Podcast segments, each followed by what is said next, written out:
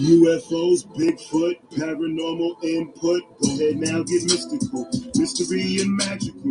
UFOs not typical. Bigfoot not typical. You ask me why I'm skeptical. I say questions are questionable. Is the truth alien to you? Alien to get my message through.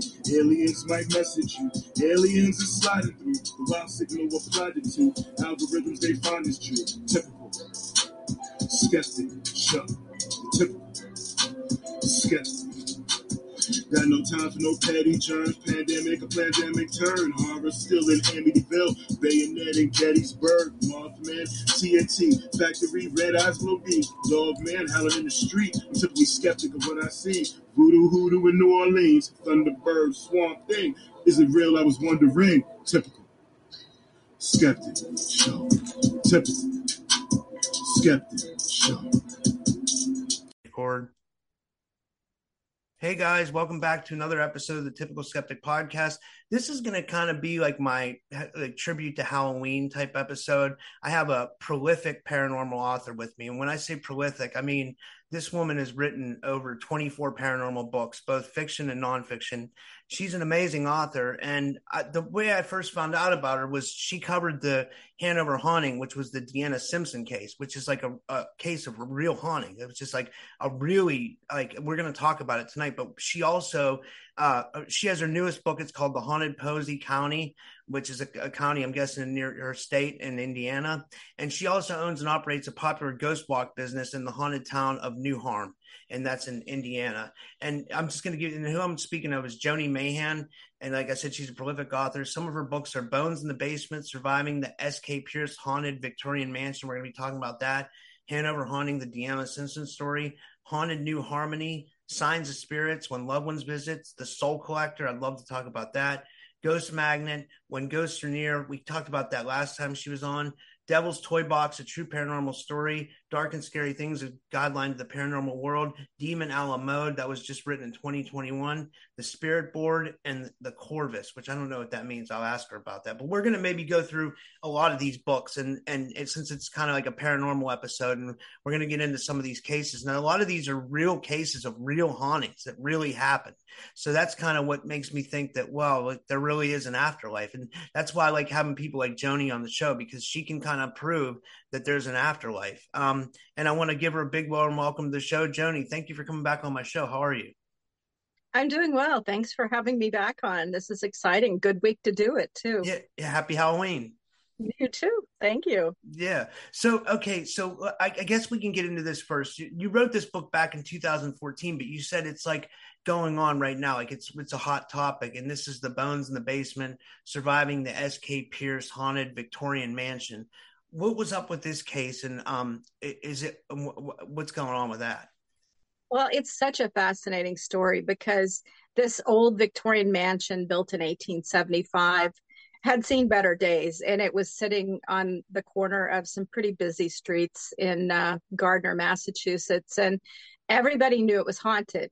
It had already been on Ghost Hunters, and uh, there were stories circulating about things that had happened there. I was aware of it. I used to drive by it all the time, and I'd look at those windows. And then it went up for sale. And I remember at the time, I was thankful I already had a house because I would have been so tempted to try to buy it. And this couple from the Boston area purchased it, Lillian and Edwin Gonzalez. They were both very uh, intrigued by the house. She had always loved Victorian since she was a little girl, and she wanted to always own one. It was her dream.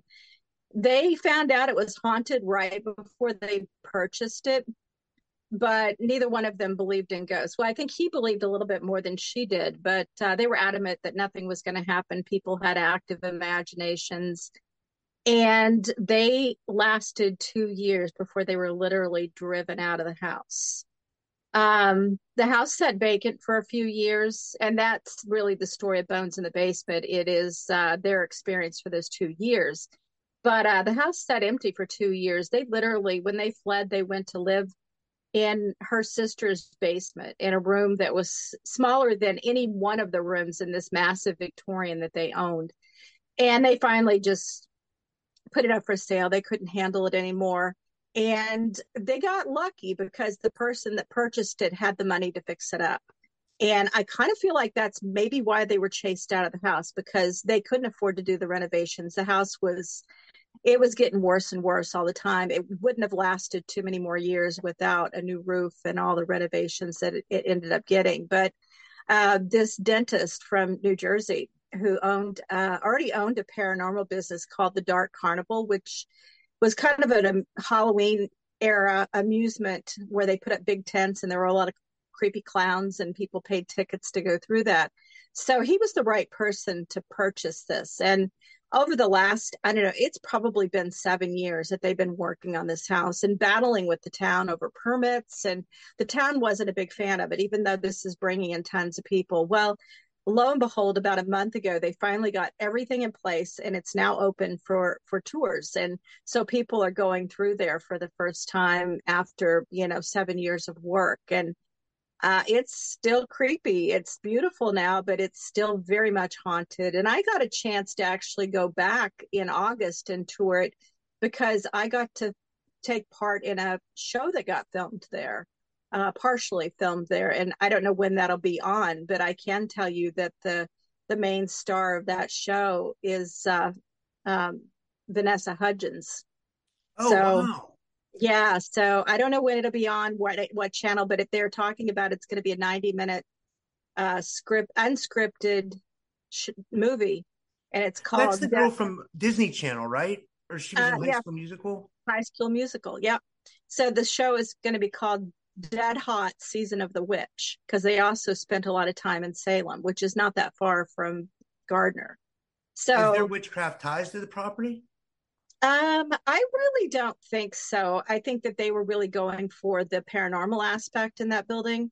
And and I, I believe they got it. I don't know, and I can't really talk about anything that happened uh, during their filming. But I honestly don't know because I really wasn't there for it. But let me ask uh, you this: this first couple that was in there for two years and they got driven out. Here's my question: like, what did they experience if you if you could get into it? And then uh, the, the, the deeper question is why are some people able to handle ghosts and uh, actually like living with ghosts and then other people are just driven mad? Like what is it that they, are do the ghosts have an affinity towards people? Or oh, I you know what so. i mean? yeah. Oh i think so. I think um i think they pulled them in initially because they they i don't know maybe they liked them. Um but when they were there for some time and they started opening up the house to investigation. So i guess i should start off with some of their first experiences. So they moved in and they had no intention of opening this up as you know a paranormal hotspot for people to investigate or anything like that uh, they just wanted to live there and it needed so much work. It didn't really have it, it had no heating. Um, they had they had two pellet stoves they bought.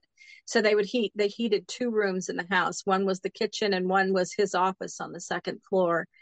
So the first winter that they owned it they couldn't stay there. It was too cold. So i mean this is massachusetts. It's brutal cold there. Yeah. And uh, she would come back. She would come over uh, it was about an hour from boston and she would come periodically and decorate. Like she had um, the mantle decorated for Christmas, and so that was actually one of the first paranormal encounters they had. She had some big glass bulbs that she put on the mantle, nestled in greenery, very secure up there.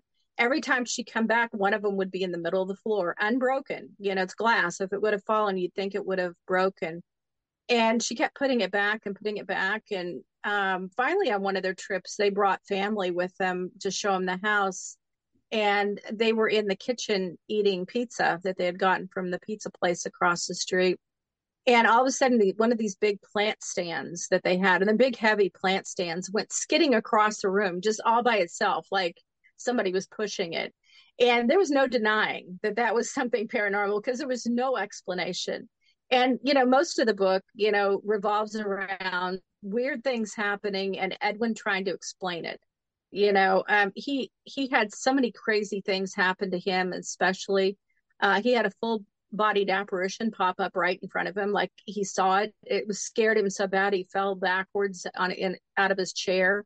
He was in his office. Um, she kept thinking that she was talking to a little child, and we do think there's children ghosts there. Um, but you know, sometimes ghosts pretend to be children to make us more comfortable with them so that we'll we'll come in and I kind of feel like that might have been what happened to her. I mean, you know, she ended up getting pinned to the bed and uh, they just had so many crazy things. I think scary stuff, like the apparition was scary. They never knew what was going to happen. Like they would be laying in bed and he would be looking out into the hallway and he would literally watch his shadows like walked across the doorway. And one night they had the door shut and they heard uh, a loud banging at the door, like so loud that it rattled the windows across the room.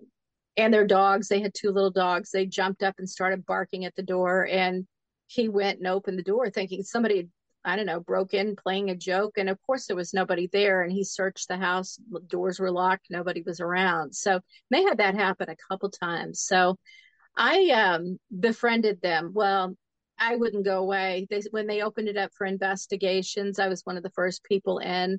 I volunteered every chance I got for whatever they needed and eventually become like a one of the caretakers. I mean, I'm not taking anything away from Marion Luoma. She is the head manager of the house, but I would help her. And I had a key to the door, um, which was probably not great because I was very much pulled to the house. And I've watched that over the years. A lot of people have definite pulls to the house. Like I feel like the house pulls people in for specific purposes. And I think my purpose was probably to write the book because there were so many misconceptions and stories that weren't true circulating about the house. And I'm a good researcher. I like to dig in. I did a lot of interviews. I spent a lot of time at the library and the historical society and newspaper and pulled as much information as I could and discredited a lot of those um, stories about the haunting that weren't true and put it all together in a book and um, you know it's an ebook as well. It's also an audio book and that has an interesting um, story behind it as well. The um, i when you put books up on audible you put up a snippet of them of, of people actors voice actors to read to to uh, audition for and one of the guys had a really deep voice, and I'm like, oh, I don't know. And then he messaged me, found me on Facebook, messaged me. He said, My name is Samuel Hoke. And I don't know if you remember meeting me or not, but I played um, the role of Bill Wallace, who's a character in that story that really, you know, he's deceased now, but he played when it was on a haunting. He was the actor that played the role of, of Bill Wallace and so it was just serendipity for me. And and it's gone on to do really well on audible. And um, i love it because bill wallace was one of my favorite people. And um, he had a heart condition. He ended up dying probably about four four years ago five years ago. Um, but you know he had a big role in the book as well. He was kind of the protector. So why was cool. it called bones in the basement because that's one of the stories and um, i didn't want to call it the victorian because somebody else had already written a book called the victorian um, but she was almost overtaken at one point and well she was overtaken and she got up one morning and edwin was still in bed and he was laying there watching her get up and she was humming something she never did was getting ready she got on her good clothes like she was getting ready to go somewhere and he worked from home. He had a home office. So he went up. He was, she wouldn't talk to him, which, you know, she had that about her. Sometimes she was just her own person and did what she kind of wanted to do. And so he went up and started working. And after a few hours, he thought, I wonder where she went. I never heard her leave. And he looks out and her car's still there. So he searches the house to try to find her. And he ends up in the basement. And there she is. They have an old kiln that the previous owners used to use to i don't know burn things or maybe cook over um, very hard to say. It was back in the area. I used to call it the summer kitchen but i've been corrected. They say it's the laundry room. I don't know. But anyways there's an old kiln in there. And she was digging digging digging digging. And it was packed to the top with ashes. And as she got further down she was finding old newspapers from like the 1920s and at the very bottom she found bones Oh my god. And, and he uh she showed him to him and they uh took him to his he was had a doctor's appointment so he took him in and showed him to his doctor and he said that looks like a child's pelvic bone. Uh. Um so they ended up turning it over to the state police and um never heard anything back. And then finally she went down and, you know, a month or two later and said, Did, you know, you haven't gone back to me. What was it? And they said, Oh, don't worry about it. It wasn't human. So, I mean, you know, and then the bones disappeared. They never saw them again. So I so don't know. I feel like there.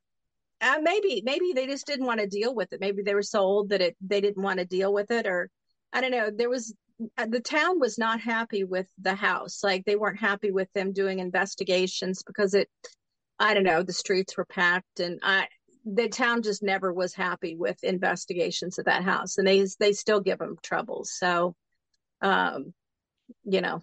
That's so interesting. I, I was thinking I was thinking about ghosts like well, I'm wondering why Uh, uh, uh, okay, like if somebody gets overtaken in a house, like does it seem like if the ghost can mess with you, they will mess with you more and more? And he, here's why I have to say this: like I, I thought that for some reason I might have an entity here. I just moved into this property, and I found like so so bizarre. I, I, I uh, the, the girl I'm dating saw this the other day. We were at a restaurant, and on my neck here there was red marks, like and and I didn't like you know like sleep with anything tight on or nothing like that. Like, but you know, like I noticed that like sometimes like in at night, like something will be like grabbing me like like uh, it'll grab like something will grab my leg like and this isn't me like hallucinating or anything you know this is and this all started when i did a podcast like i did a podcast like a couple months ago and i had a psychic on and she said there's a spirit in your house and i was like oh my god it was behind me and we saw like right here where this wooden closet is it looked like the spirit yeah. was ingrained into the closet like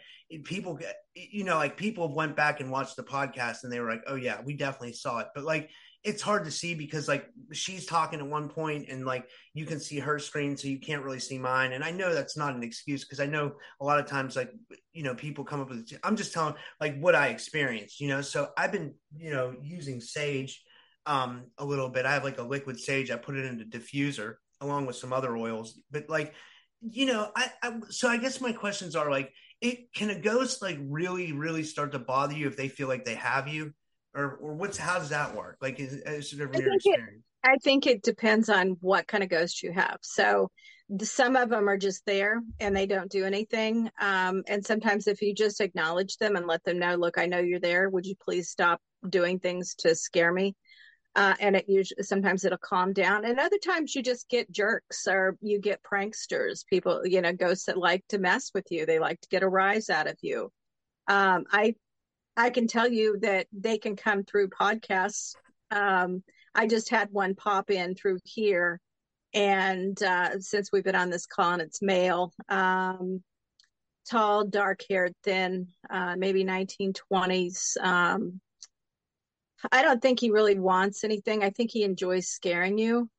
Um, so, oh, so that's him. You, he's here in my yeah. room. Is he here now? Yeah, yeah. Well, he he's right here right now. So he popped through to see that, and I, that happens to me a lot. I was a co-host on a paranormal podcast for almost a year, and uh, it was just getting ridiculous because every time we'd have an investigator on, and we had a lot of you know top level, really people that go to scary places, and you know they they have attachments whether they know it or not. They have a ghost with them, and they can come through electronics they can you know they can there's energy cords and they can zip through they don't have to you don't have to be in person with them and I every week I had a new ghost and it was getting kind of out of hand. And that's one of the reasons why I quit being a co-host because I was getting too many attachments every week.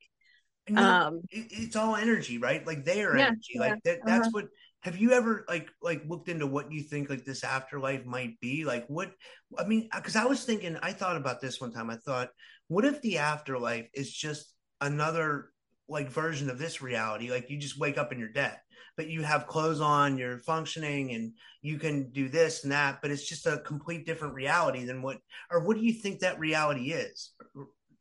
Um, you know, I don't know, and we keep trying to figure it out. You know, we I've done well over 300 paranormal investigations, and I still do them all the time.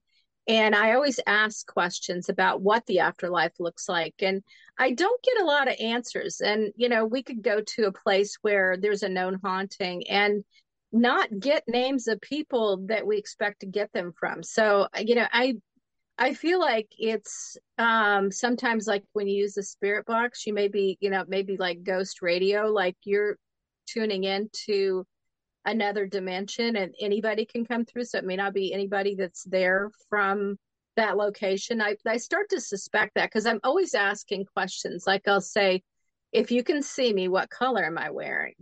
And and black would be a good good answer, or a good guess because that's usually what I have on. Um, but you know, I've gotten blue, I've gotten other answers. Or I'll hold up, you know, I, I'll hold up my hand and I'll say how many fingers am I holding up? And I always hold up three. That way, I will always remember if I go back and listen to the audio, and I'll, and I'll, I'll hear numbers like they're intelligent, they're aware of what I'm asking, but they can't see me because it's very rare that they actually are able to answer that question. So I think visibility is a little difficult from them.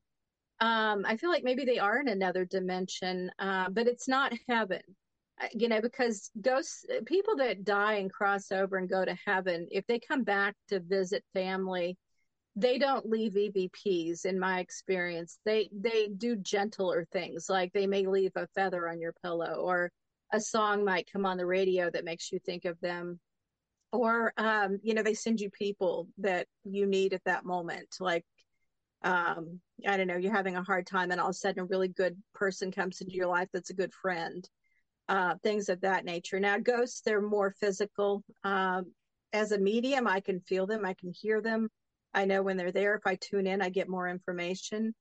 Um, but, you know, and they're prone to doing things like making noises, um, trying to uh, trying to either get your attention or um, mess with you. You know, sometimes they just want a human experience. They just want to be with you they just want somebody especially if you're aware of them and and you are because you have so many people on your show who are tuned into this. Yeah. so it gives them an edge. So do you believe in the reincarnation or do you do you think that we just like what are your thoughts on all that? Oh yeah i definitely believe in reincarnation. Um, i believe that you know once we cross over um, we spend as long as we want to in heaven and we meet with our spirit guides and we you know review our lives and maybe what we could have done better what we did well and and we make a plan to come back you know to learn the things that we want to learn. That way we can be the best that we can possibly be and we'll set up life plans. Like you know um you know i really need to work on um humility. That's a big one. Like you know people come back and they put themselves in you know horrible situations so that they really truly learn humility. And you know you'll see people complain like you know my life is awful and uh, you know it's like you chose this believe it or not. Um, and if you pass it and you do well and you know then you won't have to repeat it. But uh, i've done a couple past life regressions and in one of them i wanted to specifically know why i was afraid of falling. Like i've always had this terror of that you know that roller coaster feeling when you when you drop. And and heights as well. I get like just a sense of almost vertigo when i get near something tall. And if i would have guessed what the um, what the reason was i would have guessed that in a past life that maybe i fell off a cliff or fell out a window or something like that. And that's really what i was expecting. But instead uh, i was taken back to the wild west and taken into a log cabin. And I met a man um, that was me in that life. So I was a man. And it's interesting because his name was Joseph, which is kind of funny because my ex husband's name is Joseph. And um, um, so it was, you know, it was like, okay, this is, you know, interesting. And uh, it was not a name I would have picked if I were making it up myself. Let's just put it that way and you know he showed me his life and um, he was wrongly accused for something and um, he was hung. They took him to the gallows or to the you know to the stage like with the raised platform and the rope was put around his neck and the floor fell out and he dropped. And um, the person get, doing my regression pulled me out right before he dropped but that dropping that feeling that's why i'm uh, afraid of heights and falling in this life that's amazing. So, I've, I, have done yeah. some regressions as well. Like they're they're they're definitely weird, right? They uh mm-hmm. they they uh they they yeah. I, I was like 50 I just said this in my last podcast. I was like 50-50 on mine. I was like cuz in a way, I, I almost felt like I was like, where is this information coming from? And we talked about that. I had Shelly Care on just right before you. She's like a past life regressionist, and like we were trying to figure out, like she she said she said she doesn't even know. She said I'm not even sure if it's like you know, if it's from the collective consciousness where this comes from, or the Akashic records, or whatever you want to call it, but it's something mm-hmm. that we're able to tap into, like you know, yeah. and and we, you know, it could be other people's lives, or it could be our lives, right? It could be our lives. Right, right. And I also believe that we travel together in soul, packs of soul family. So I feel like that we reincarnate with the same people and and i found it true like you know and they may not be with us the, our whole life but they will pop in and have an important role and i have definitely felt really close to people before a connection that i couldn't understand like instantly best friends or just an instantly drawn to people and i i'm not really a I don't know. I'm an empath introvert, so I don't necessarily get out and attach myself to people. Um, so when I do meet somebody that I really take to, I know that they probably were soul family in another life. And, you know, you'll experience things together. Um, and then, you know, eventually you reincarnate again together at another time. Yeah, I think that's I, comforting. I feel like I, I met someone recently that I, I, feel like we've like known each other for like multiple lives. Like it seems like I, I, I just I've known this person for a long time. Like mm-hmm. it's it's very strange. Like and and it's almost like a like a like when I met her, I I uh I, I met her at the grocery store. Like I, I just hit on her, but it was because she had like a Ouija board shirt on, and I was like, it was like you know like I, I just something told me to talk to her like something was telling me like it was something was like pulling my arm and saying hey you need mm-hmm. to talk to this girl and i did yeah. and then we it turned into like emails and conversations and we met up and we found out we had like all these weird synchronicities like all we have all, all these like we even had like two both had parents die at the same year, which was 2001. Oh, wow. So it's just like very weird things, and and it's like we I couldn't even count it on two hands. I mean, there's a lot of synchronicities, but and it's not just that; it's just like a knowing that I've known this person for like ever or something. I, I, I it's so strange. Like I wonder how that happens, and then I wonder if like we known these people like in past lives, like you said, or, or if uh yeah, right. I mean, this life is definitely mm-hmm. strange. It's a lot more mysterious than it's a lot more mysterious than we think, right? And when if you if you really yeah. start to examine what yeah. our reality is, it's a lot more mysterious than what we think our everyday life is. Would you agree? I, I, oh, I definitely agree. Once you start uh, parting that veil and you know drinking that Kool Aid, you're in you're in a different, definitely in a different world where nothing is um, explainable like you thought it was. And the more that you accept it, the more starts happening to you.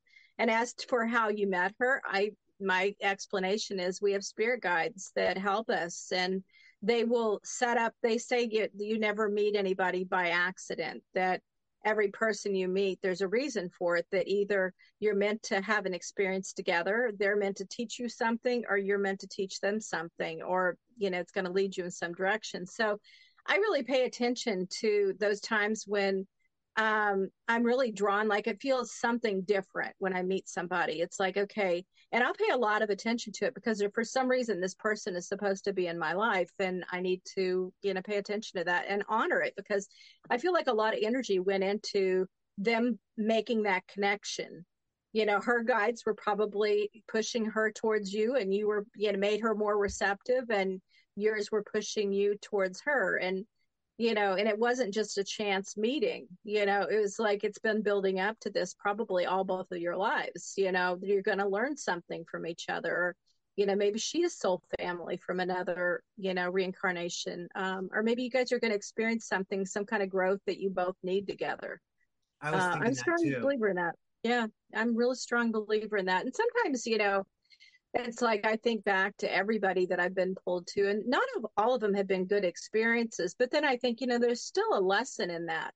You know, if I think back to even people that haven't been good experiences, it's like I still uh, I value those because it led me to where I am now, made me the person I am now. I wouldn't be here um, who I am without those experiences, without those people.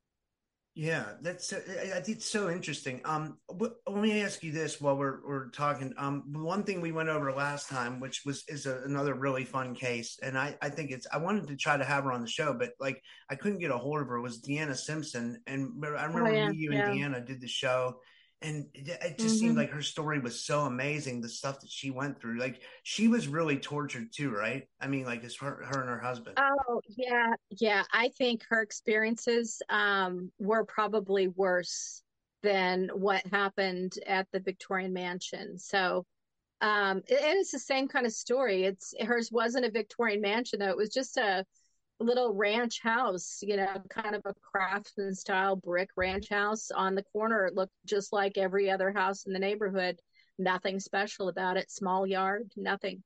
And she was looking for a house, and that one called to her for no really, you know, it wasn't one that you would really pick uh, if you were looking for the perfect house. And she was just drawn to it, and she couldn't be convinced not to get it. And I feel like the house was insanely haunted, even, you know, especially then and I feel like they pulled her in because they were looking for somebody exactly like her. They wanted somebody to mess with, really. Um, there was not a lot of positive hauntings going on in that house. There was so many layers. Um, and I feel like, you know, between all the investigators who were there and um, just through Deanna herself, who was, you know, very much paying attention to everything going on, that we had identified like at least a dozen ghosts in that house and also learned they had an open portal in the basement where ghosts were coming and going. It was like a open doorway to the other side. So who knew what was coming in and out of there?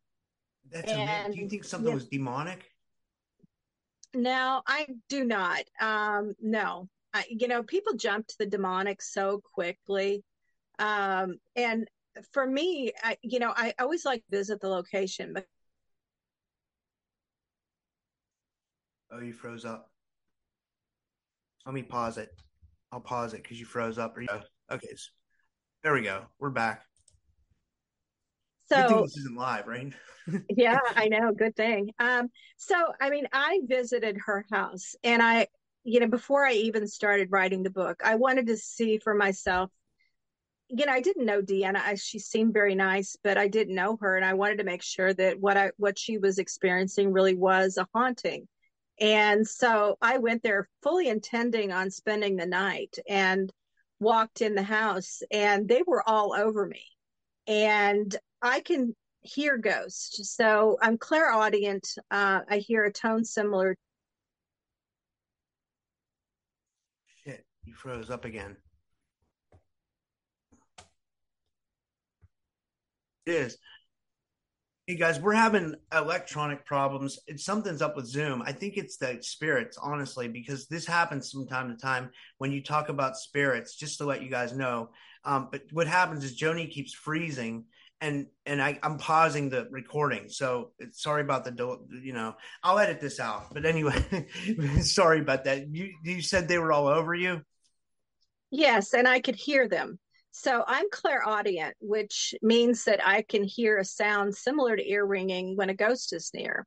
And if I tune into it, I will get more information about the ghost and what they want, maybe how bad they are.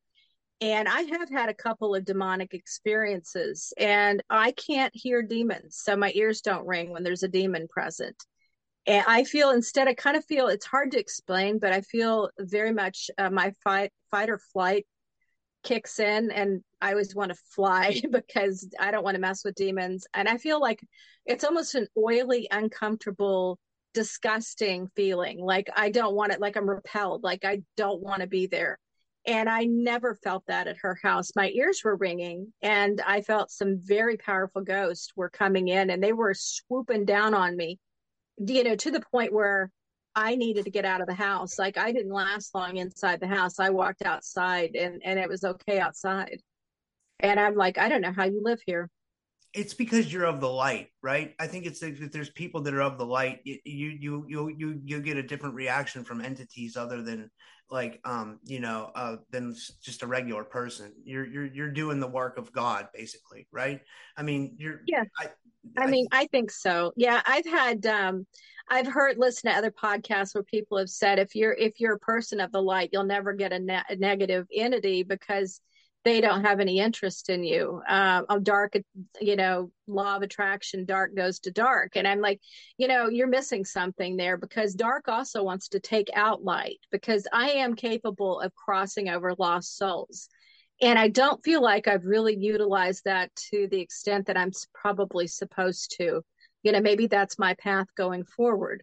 Um, you know, so they don't want that. They don't want me. And I write about what I experience. I put myself in some really dark situations and I talk to a lot of people, you know, psychic mediums and mediums and just people who are sensitive and investigators. And I explain how you might feel a ghost. So I think I'm sharing trade secrets that they don't want people to know. So that's sometimes when I get the dark ones. You you know it's weird. Like I'm sensitive. Like I can pick up a crystal and I can get a, a, bunch of energy from it. Like I can show you this right here. Like that this this girl I'm seeing, she gave me this. Like oh that fell. It's a huge piece of selenite. But when I mm-hmm. grab this selenite, I get an instant rush of energy into my hands. But yeah. my friends can pick up this selenite and they won't feel, feel, anything, anything from it. Yeah. You know. Mm-hmm. But so and I also have psychic abilities, but my psychic abilities aren't like as finely tuned as yours. Like I am little bit intuitive. Like I can pick sports games really well. You know, if I make a bet, like a, a lot of times I'll win. I've tested, I'll test out my intuition with that.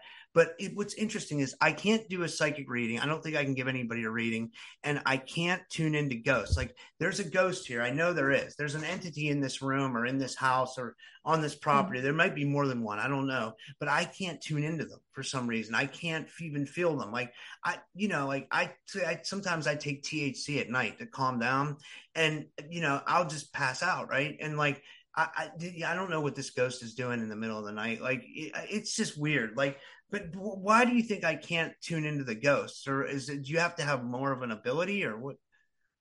Um, I don't know. Um, you know, everybody's born with, you know, if they're going to be a sensitive, they're going to be born with it. And it's usually passed down through families.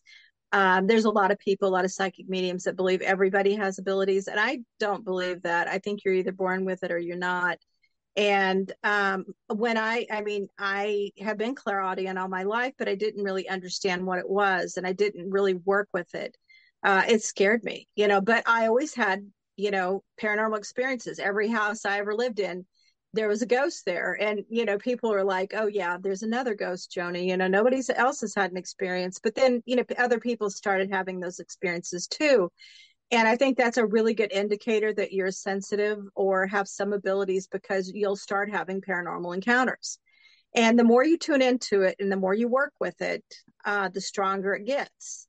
But that comes with a cost, you know, because then you may end up having things follow you home because they want that experience. So I always caution people, you know, it sounds like a lot of fun until 3 a.m., you know, your covers are getting ripped off your bed and you're by yourself and you don't know what to do about it. You know, there's a, there's a point where uh, if you're going to open that door and learn about uh, how to advance your abilities, always have a good backup plan, study paranormal protection, have a psychic medium or shaman on hand that's willing to help you remove that ghost from your house if something does follow you home and you talking about soul collect in the beginning that was my mistake book. That I, wrote that book about i was coming into my abilities didn't think i needed a backup plan something really really horrible maybe the worst i've ever encountered followed me home and i had no way to get rid of it. Um you know and happening I was, to you if you don't mind me asking well, you know, it's funny because um, if you watch the paranormal shows, um, you know, there are couches flying across the room and, you know, crashes and cabinet doors opening and stuff. But when you're a sensitive or a medium, they don't have to exert that energy because you're aware of them. All they have to do is get close to you. And uh, he was really trying to take me over. I started hearing his voice in my head and, you know, for a lot of people, they'd say, "Oh yeah, you're hearing voices in your head, Joni." You know, lock me in a rubber room. But um, I've learned that you know they can get in your head. They can give you messages. I hear messages from uh, my spirit guides and from my loved ones that have passed, and I was definitely hearing him. And he was very negative. He was trying to he was trying to convince me to kill myself so that he could oh take God. me over yeah and and he was just filling me with doubt and with every bad ops option possible. And um you know i was deeply in oppression and he doesn't have to be demonic to put you into oppression. Um you know really strong powerful ghost that's been around that's learned a thing or two. Maybe he was a psychic medium in in life. You know when he died he had more abilities than your standard average ghost And thankfully, I did finally get some help. Uh, otherwise, I wouldn't be here talking to you. Did you ever hear the um the Deborah Moffat story? I, don't know if you ever heard this. It's it's an amazing story. Um, it was an Art Bell episode back when he was doing Midnight in the Desert back in 2015. Um, he interviewed Deborah Moffat, and she had this demonic encounter back in the 80s. Like it, the demon was writing on the window or on the mirror with soap, and it, it produced a spear, like uh like some really ancient spear. She said the demon told us it got it from the Congo. You know, this demon was hilarious. Like, I mean, it wasn't hilarious. It, it did some really r- r- crazy things. This demon spiked the dogs on the fence outside. You know what I mean? Like, well, you oh know, like one God. of those like spiky fences yeah. or whatever. Like, well, it did that. It killed the dogs, and it was after her mother. She said that um that the demon thought her mother-in-law was uh was owed to him in a past life like you know it, it, was it's if you ever get a chance like you should check it's called it's art bell midnight in the desert and in the case it's called De- it's called deborah Mon- De- deborah moffat and it's called a deadly haunting and uh, I was just amazed at some of the stuff that happened. Uh, the fact that she even had Evelyn Paglini come and work with her. I don't know if you remember Evelyn. She was a witch that was on Art Bell all the time, and uh, you know she had Ed and Lorraine Warren go in there. Which I don't know what you feel about them. I've heard from some people that they were tricksters, and then other people said they were the real deal. What What do you think of them? Did you think they? Well, I actually got to meet Lorraine Warren twice. Um, she was um, she and um, Ed used to do these college tours where they'd go to college campuses and talk to students. And uh, one of my friends uh, was in charge of the grounds maintenance at one of the local colleges, and we ghost hunted together. So Stephen called us and said, "Hey, if you want to come see Lorraine Warren, she's here today, you know, between five and seven or whatever." And we all went down and uh, it was fascinating listening to her talk and they showed slides from the amityville horror and uh, slides from other things that they've done. And um, i got to meet tony Spera. i actually gave him a copy of soul collector i said give this to lorraine so at one point lorraine warren had one of my books which i think is really cool that that's but, real cool that's real cool i think yeah. this, this is when you get that close to like the real, you know, like, but I would yeah. say you're just as, as experienced now as a paranormal invest, investigator, excuse me, than they were. They just had the popular case of Amityville. But I mean, like the stuff you've investigated, like the Deanna Simpson story, that that story gave me chills. Like when we were talking to Deanna, like some of the things she said, like when she said she was in the kitchen and her husband got sliced, that freaked me out, you know? Yeah. I don't want to take anything away from them because they did hundreds of cases that um you know that that you know were very relevant they're just not talked about as much but um I I think that they were the real deal. I really do. Um, I saw Lorraine another time when The Conjuring came out. They had an event, uh, big buffet dinner, and they screened uh, the movie um, at the restaurant, and so we got to sit with Lorraine Warren and watch The Conjuring, which was fun. Was and The Conjuring based on a real story? Sorry. Kind of, yeah, kind of. It's based on uh, the haunting of the Harrisburg um, house in Rhode Island, and um, they call it the Conjuring House now. But I think it was based on uh, a book one of the daughters that had lived there before had written, and they took it out of context. You know, it's like Hollywood. They Hollywoodized it, and they told what they wanted to do.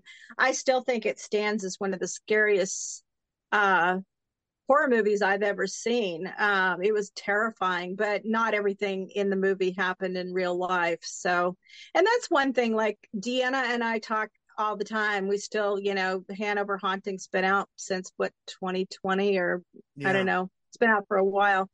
And uh, we still talk, you know, once a week or every other week. Uh, and one one of our big wishes is that Hanover Haunting get made into a movie and you know it's like well you know it does get a little scary because uh, they're going to do what they want to do with it once you sign those you know that contract you know you're out of it. You may be a consultant and they may ask you questions but um you know and i think they throw enough money at you that you're going to be quiet you know?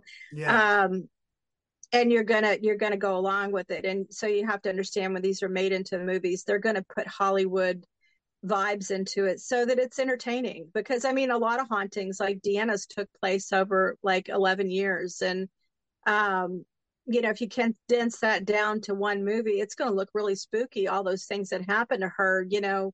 Um, but you know, it, there would be lulls and gaps. There'd be months where nothing would happen, and they'd start to relax. And I think that's the most terrifying thing because it was like Chinese water torture. You never knew when the next bad thing was going to happen, and for them, it, it it could be months apart, and then all of a sudden something really bad would happen. You know. That's Scary. insane. Like, like, uh, I don't even know where to go with that. Like, I, like what all was happening to her? If you don't mind me asking, like, if you if you could just tell the audience, like, besides, I know her husband got cut, but she experienced some really wild stuff, right? Yeah, I mean, it kind of started. Um, I mean, it started in the beginning. She started uh, feeling watched, and he he's he was a pharmacist and he worked late nights and uh, she was often there in the house by herself and she just felt like somebody was watching her. And then she started having these horrible nightmares where these two men showed up beside her bed every night and just glared at her. And everything in the dream was like, you know, real life, like her bedroom, you know, everything was in the right place except there they were these two really angry men standing there.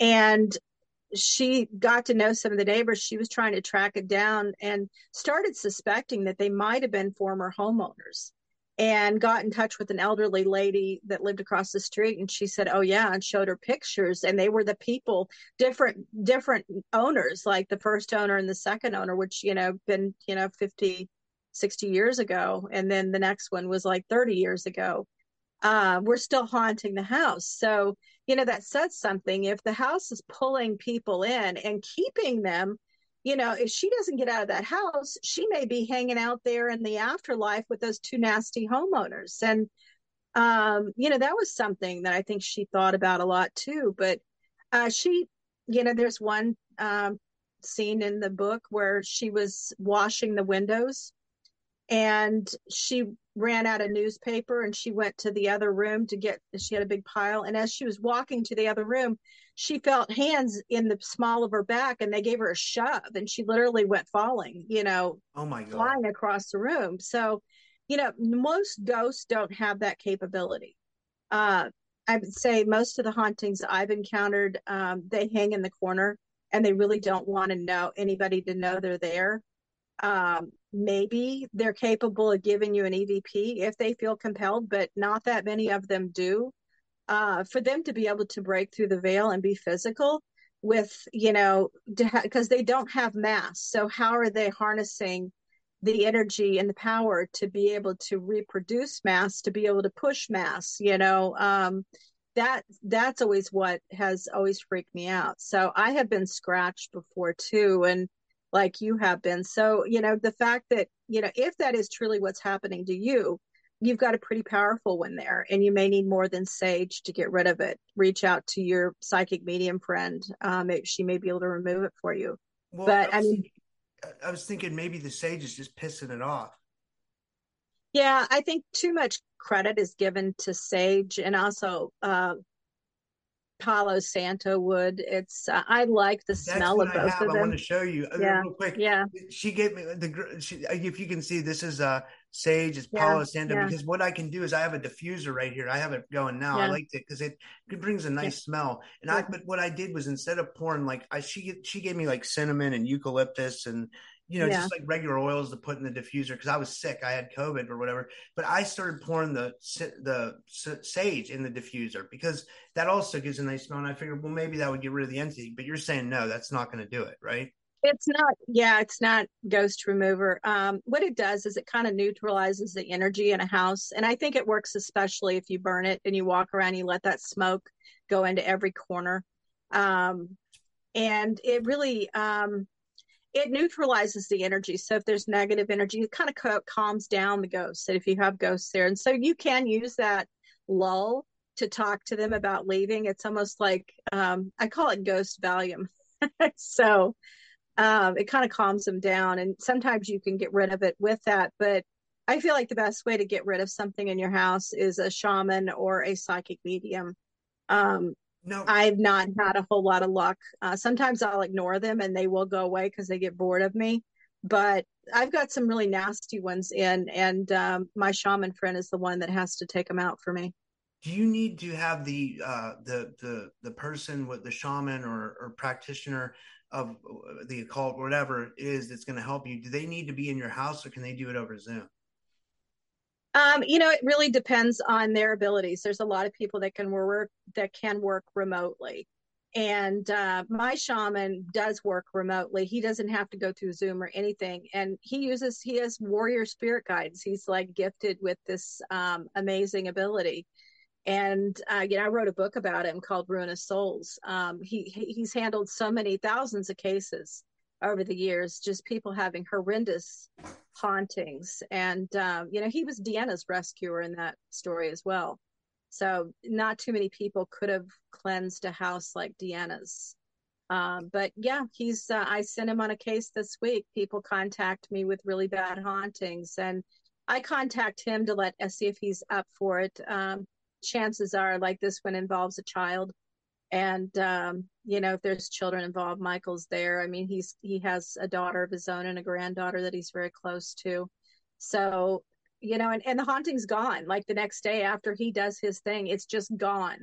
And, you know, people, that book never did very well because it was so hard to believe. It's like, okay, you're telling me some guy sent his invisible friends and uh, they fought with the ghost, you know, and and chased him out. I'm like, they didn't just chase them out; they bound and banished them and sent them somewhere where they could never return again. Um, so you know, really Michael like had spiritual been, warfare, right? Oh, it is absolutely. It's stuff you can't see. And uh, when his guides come in, for me, they sound almost like laser lights. Like they're really high pitched. They're really strong. Uh, he has, I think, five spirit guides, and one of them is a Native American um, warrior, and he's the strongest out of all of them. And if I hear him, and he's a really loud sound, and I identify him instantly, then I know that my haunting is so bad that Michael sent the top dog out to uh, to take care of it, and and it's gone. It's gone the next day. It's sent somewhere where it can't affect anybody, and uh, his guides check in on me periodically. I've noticed I've had a few, and then they're gone.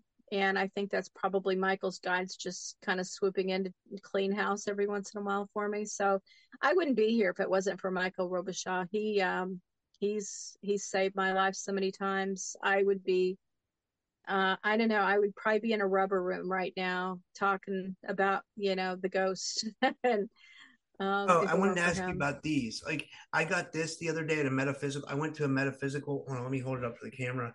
It's um I got this at a metaphysical fair. Okay, it's a it's a black bag, uh-huh. but on the side it says I'll read it to you. It says Italian charm bag, Archangel Michael for protection, and then it has like a prayer to our Archangel Michael. But it says what's in here. It's uh charm, herbs, crystals, and prayer work.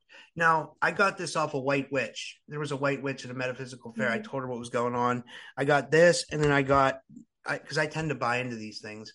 I got this uh, protection uh, jar. You know, I, I don't know if it, it, works or what. I mean, like sometimes I feel like am I spinning my wheels on this stuff? But like, do you do you think this stuff can kind of work if it's blessed right and stuff? Yeah. Um, you know, it is basic witchcraft, and you know, there's nothing wrong with witchcraft. I have used witchcraft before as well. I have a lot of friends that are witches. Um, you know, and if they're Wiccan, they do nothing but positive spells. Like they won't, you know, do harm to anybody. So they they're very good at protection. Um, and i think it's your belief in it. So if you believe it's powerful and if you believe it's going to work then you're putting power into it. You're charging it giving it the ability to do what it needs to do. Um, the minute you start discounting it and saying oh this is just bs then you uh, instantly eliminate its power. So you know fully believe you know i've had things like that work before. Um, i used to carry uh, black tourmaline in my pocket. You know, in fact, I probably should keep doing that, but you know, because it it absorbs and repels negativity, so keeps you from getting something bad. Um, I've been on cases where I've had them put it at all four corners of their house, and you know, it's enough to basically ward the house and keep them from getting more ghosts. So you know it's what your belief system is and how much how far you're willing to go to to charge it up and believe in it that's so cool. That's so cool. Now, before we go, we've been going about 50 minutes. So I have, I can go about 10 more minutes. I, I wanted to, or we can even go longer, but I don't want to take up too much of your time. I, I just want to ask you about two more books that you've written that sound really interesting. One was 2015, Devil's Toy Box, A True Paranormal Story, and then Demon a la Mode. I'd love to hear about both of those books. Um, okay, so Devil's Toy Box. Um, there was uh, a lot of talk about Devil's Toy Boxes back when I wrote that book, and that's basically a mirrored box and the theory was that you could trap a ghost inside the mirrored box, lure it in and trap it in. And um, I chose that title because I felt like I was trapped in a devil's toy box. I was newly married and you know like i talked about i'd had so many paranormal experiences my whole life uh, as soon as we got married after two years we bought a house. And i found out i was pregnant the minute we moved in. And i on started having paranormal encounters right off the bat. Like i started feeling like somebody was watching me. And i'd hear movement you know in the same room like something would skitter across the dresser.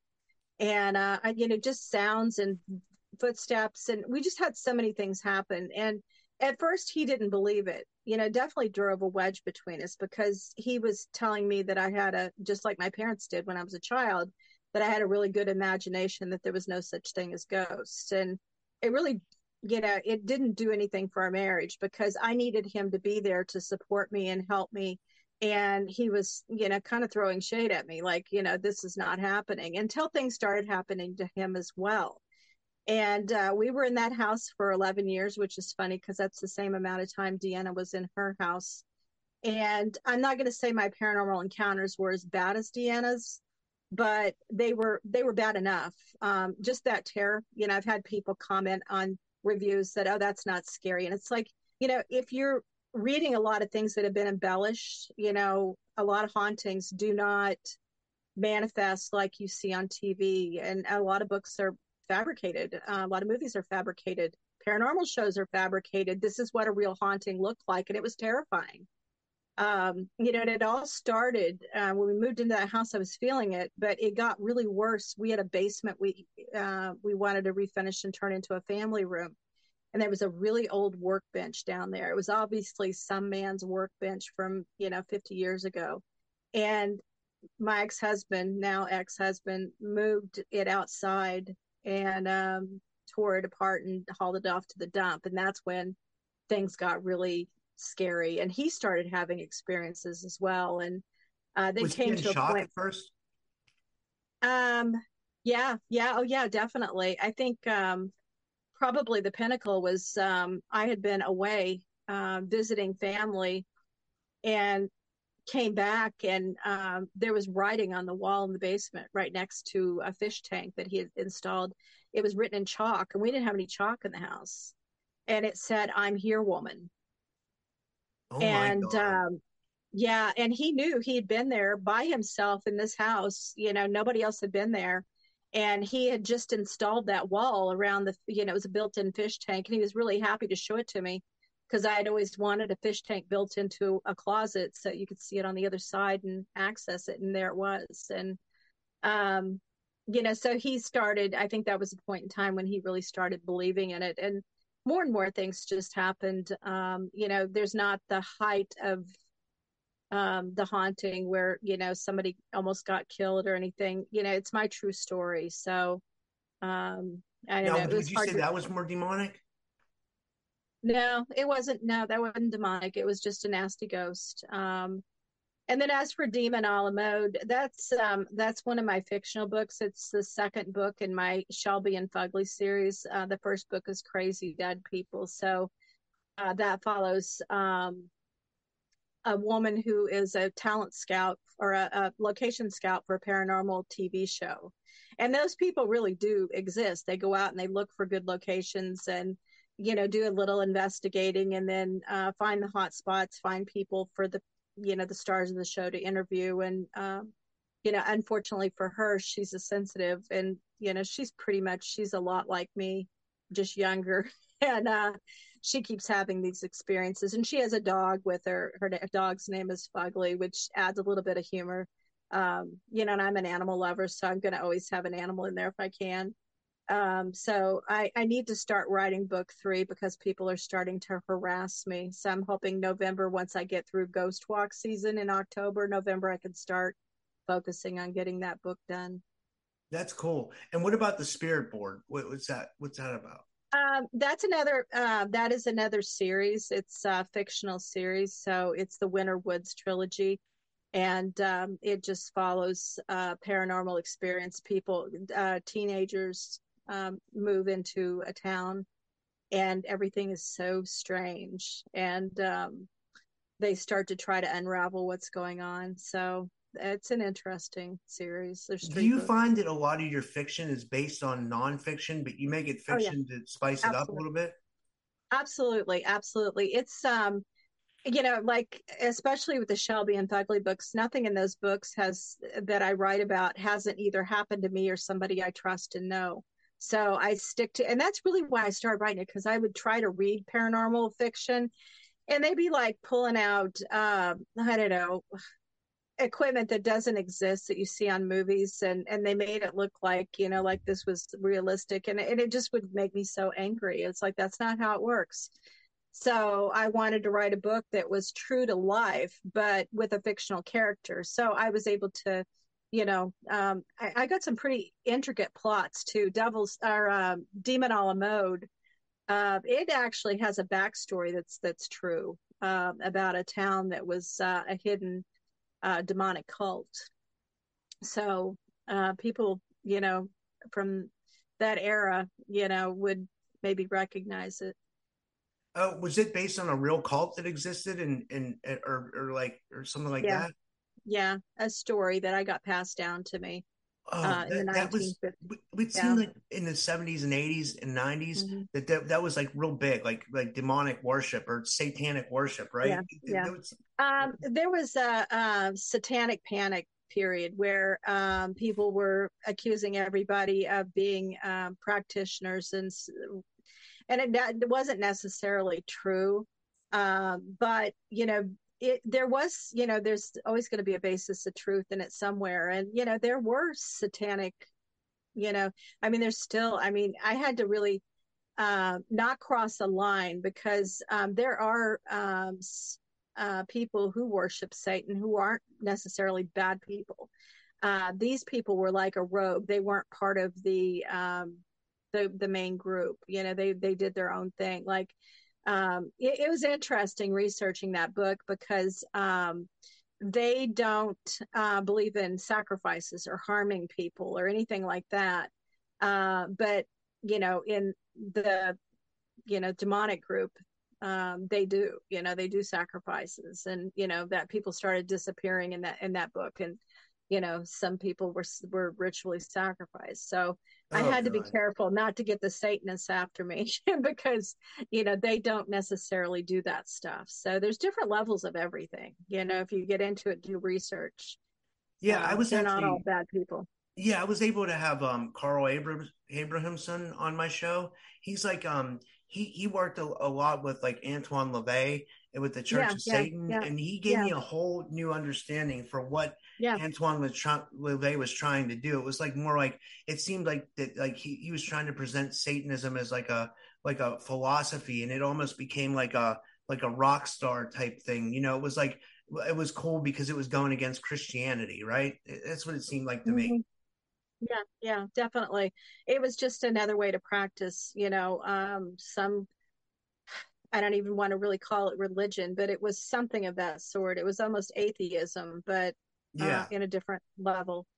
Yeah, yeah. So I mean, you know, I, you know, we've interviewed some people um, on another the show I used to be on that were Satanists, and you know, they weren't gonna, you know, going out sacrificing people's cats or you know anything like that. They they didn't believe in that. Um, you know it's it's really interesting it really is when you get when you really dig into it and i did a lot of research for that book so it's pretty accurate that's that's so cool I, I yeah i'm gonna have to get that because I, I i've always had an interest in cults and like why people join cults and and stuff like that that's like it's it's very bizarre to me you know mm-hmm.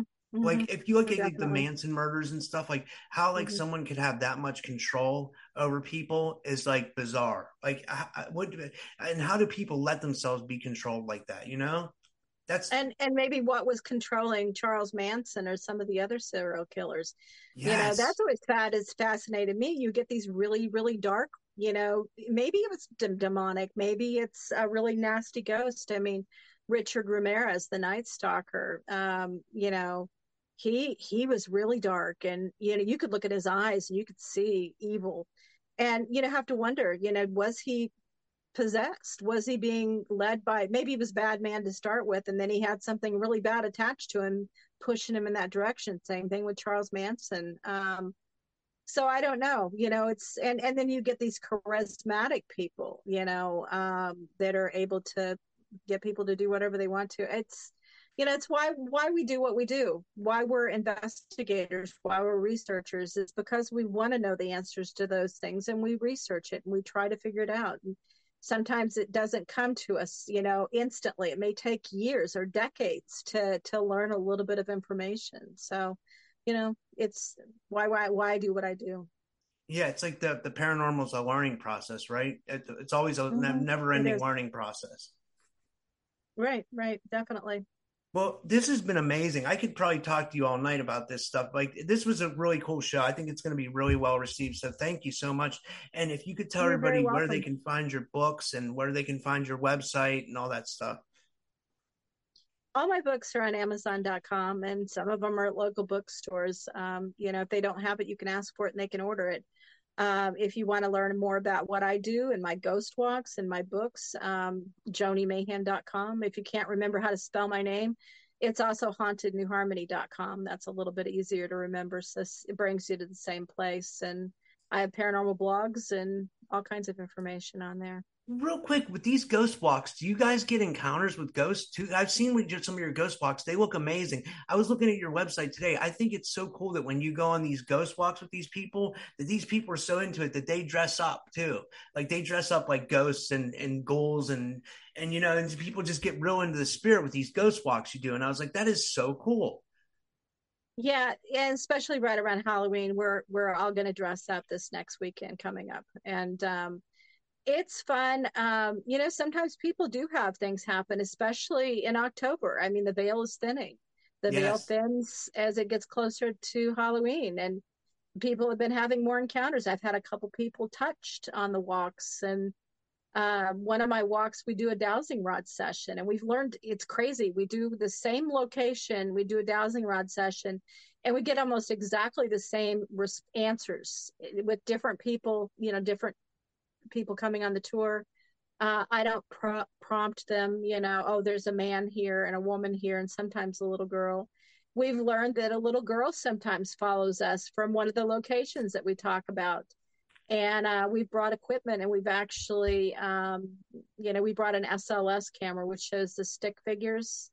And uh, we had a little girl show up at one of our locations that we have also picked up at um, the place where we've first found her. So she follows our ghost walks, which I think is kind of interesting. And she's So- a ghost; like she follows you all the Mhm. time. hmm And just on the ghost walks, hopefully. Well, I think the, she goes, is the yeah, town really haunted? Sorry. Oh yeah, the town is incredibly haunted. Uh, locals will tell you New Harmony is a thin place, that the veil between the living and dead is thinner here, and uh, there's a lot of history. Town was founded 1814. It was you talk about your cults. This was founded by uh, two groups that were looking for uh, utopia. So this was two attempts at uh, communal living, and um, one successful, one not so much. But um, it's a very unique town, and I, you know, Google New Harmony, Indiana, and see all the history. And you know, we talk about the history a lot on our ghost walks, so people are always amazed that we're not just taking them and telling them spooky stories. We tell them. You know, um, this house didn't originate here. It started off on Main Street. Somebody wanted to save it, and they put it on a truck and moved it here. You know here are the people who built this house. Here's who lived here. Who's here's who we think haunts it. And here are some of the things that happened. And you know every house has a story. I mean i feel like we've carved out two separate ghost walks out of one small town. I mean our population here is 800 so it's a small town. We've got two separate ghost walks. And i feel like if we really tried hard we could probably have a third one if we needed to Wow. Are a lot of the buildings old? Is that why too? A lot of the buildings yeah like a lot of old buildings yep a lot of old buildings yep Oh wow, that's amazing! I'm gonna have to come down and see it. I, I, that's that's so cool. I I I, uh, I, I applaud you for what you do. I, I love that. I'm so into the paranormal that like I just I love I really love stuff like this. I I, I thank uh, yeah thank you again for doing this. Was so really cool. Yeah. Oh, I was happy to be on. Thank you for having me again. Yeah. what is yeah, it? My again, third and I'd love to have yeah. you on again. I, I mean, I feel like I could talk to you about this stuff like so easily. You know, it's cool. Yeah, absolutely. I'd love to come on anytime you want. You know, just ask and I'll be there. All right, cool. Thanks. Have a good night. Okay, you too. All good right. seeing you again. You Bye. too.